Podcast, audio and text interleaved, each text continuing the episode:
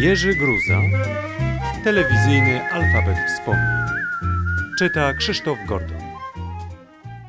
M. Maklak.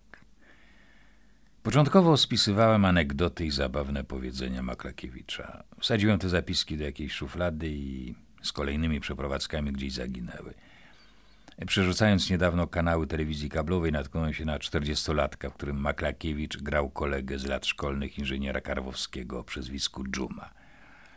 Był aktorem epizodystą, ale z takim poczuciem humoru i finezji, że z drobiazgu robił rolę, którą się pamiętało, ale nie o jego aktorstwie chcę tutaj mówić. Był przede wszystkim anegdotczykiem.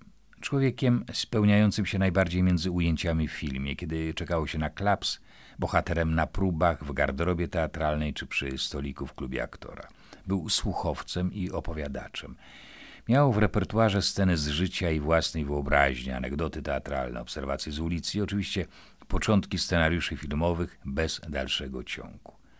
Łagodny i rozumiejący, że zwykłe życie składa się z tragicznych momentów przetykanych komizmem. Wrażliwy na autentyzm cierpienia lub radości. Trochę domorosły filozof.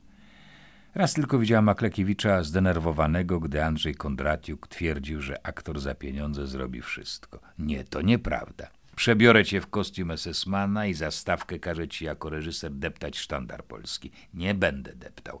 Będziesz, bo podwoje, potroje stawkę, a poza tym dupa jest do srania, a aktor do grania.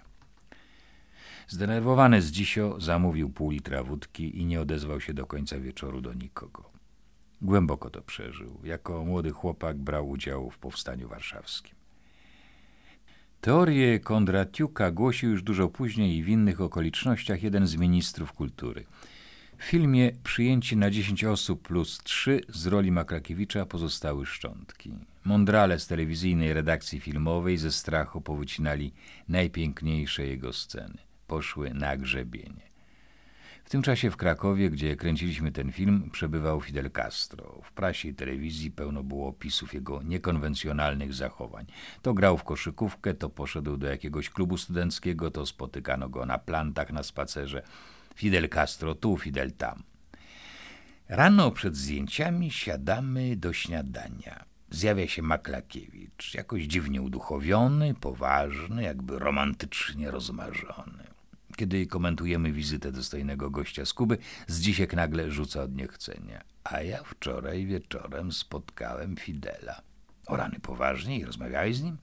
Cały wieczór wypiliśmy trochę, gawędziliśmy o tym i owym. W jakim języku? Po polsku, całą noc. To on mówi po polsku?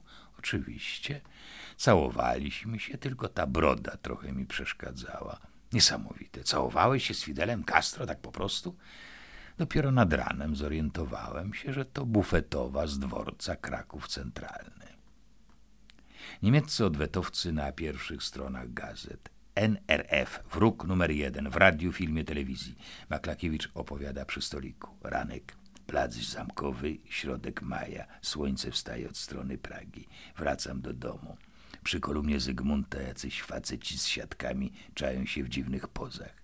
Po chwili rzucają się na gołębie, zwabione rozsypanym ziarnem, łopot skrzydeł. Panowie, co wy robicie? Łapiemy warszawskie gołębie. Ale dlaczego? Na eksport do NRF-u. Warszawskie gołębie. Przeżyły powstanie warszawskie odbudowy stolicy, opiewane przez poetów i wielbione w piosenkach. Wszystko na eksport za dewizy, nawet symbole. Płakałem, mówi z dzisio i zamawia kolejną setkę wódki. I ciągle początki filmów. Miał Maklakiewicz ich dziesiątki, ale jeden szczególnie mi się spodobał. Był taki okres, kiedy co drugi film i w Polsce, i na Zachodzie był o brawurowych ucieczkach więźniów z obozów koncentracyjnych albo jenieckich. Głupi Niemcy, sprytni więźniowie, zaczynało się zwykle tak. Noc, druty kolczaste, reflektory zwierz strażniczych omiatają teren obozu. Dwie postacie wyczekujące, aż światło reflektora przesunie się dalej, przeskakując o parę metrów w ciemności plac przed barakami. Wreszcie dopadają drutów, przecinają je, próbują wydostać się na wolność. Zwierzy już ich dostrzega strażnik. Alarm, wyją syreny, ujadanie psów, strzały. Zdzisiek ilustrował to wszystko własnymi efektami dźwiękowymi. Szczekał, udawał syrenę, strzały, komendy, straży. Panie inżynierze, tędy, tędy szybciej, krzyczy jeden z uciekających. Okazuje się, że akcja toczy się współcześnie w Polsce Ludowej, że jest to ucieczka dwóch więźniów z obozu dla niepłacących alimentów. I Maklakiewicz i paru innych kolegów zadłużonych było z tego powodu po uszy.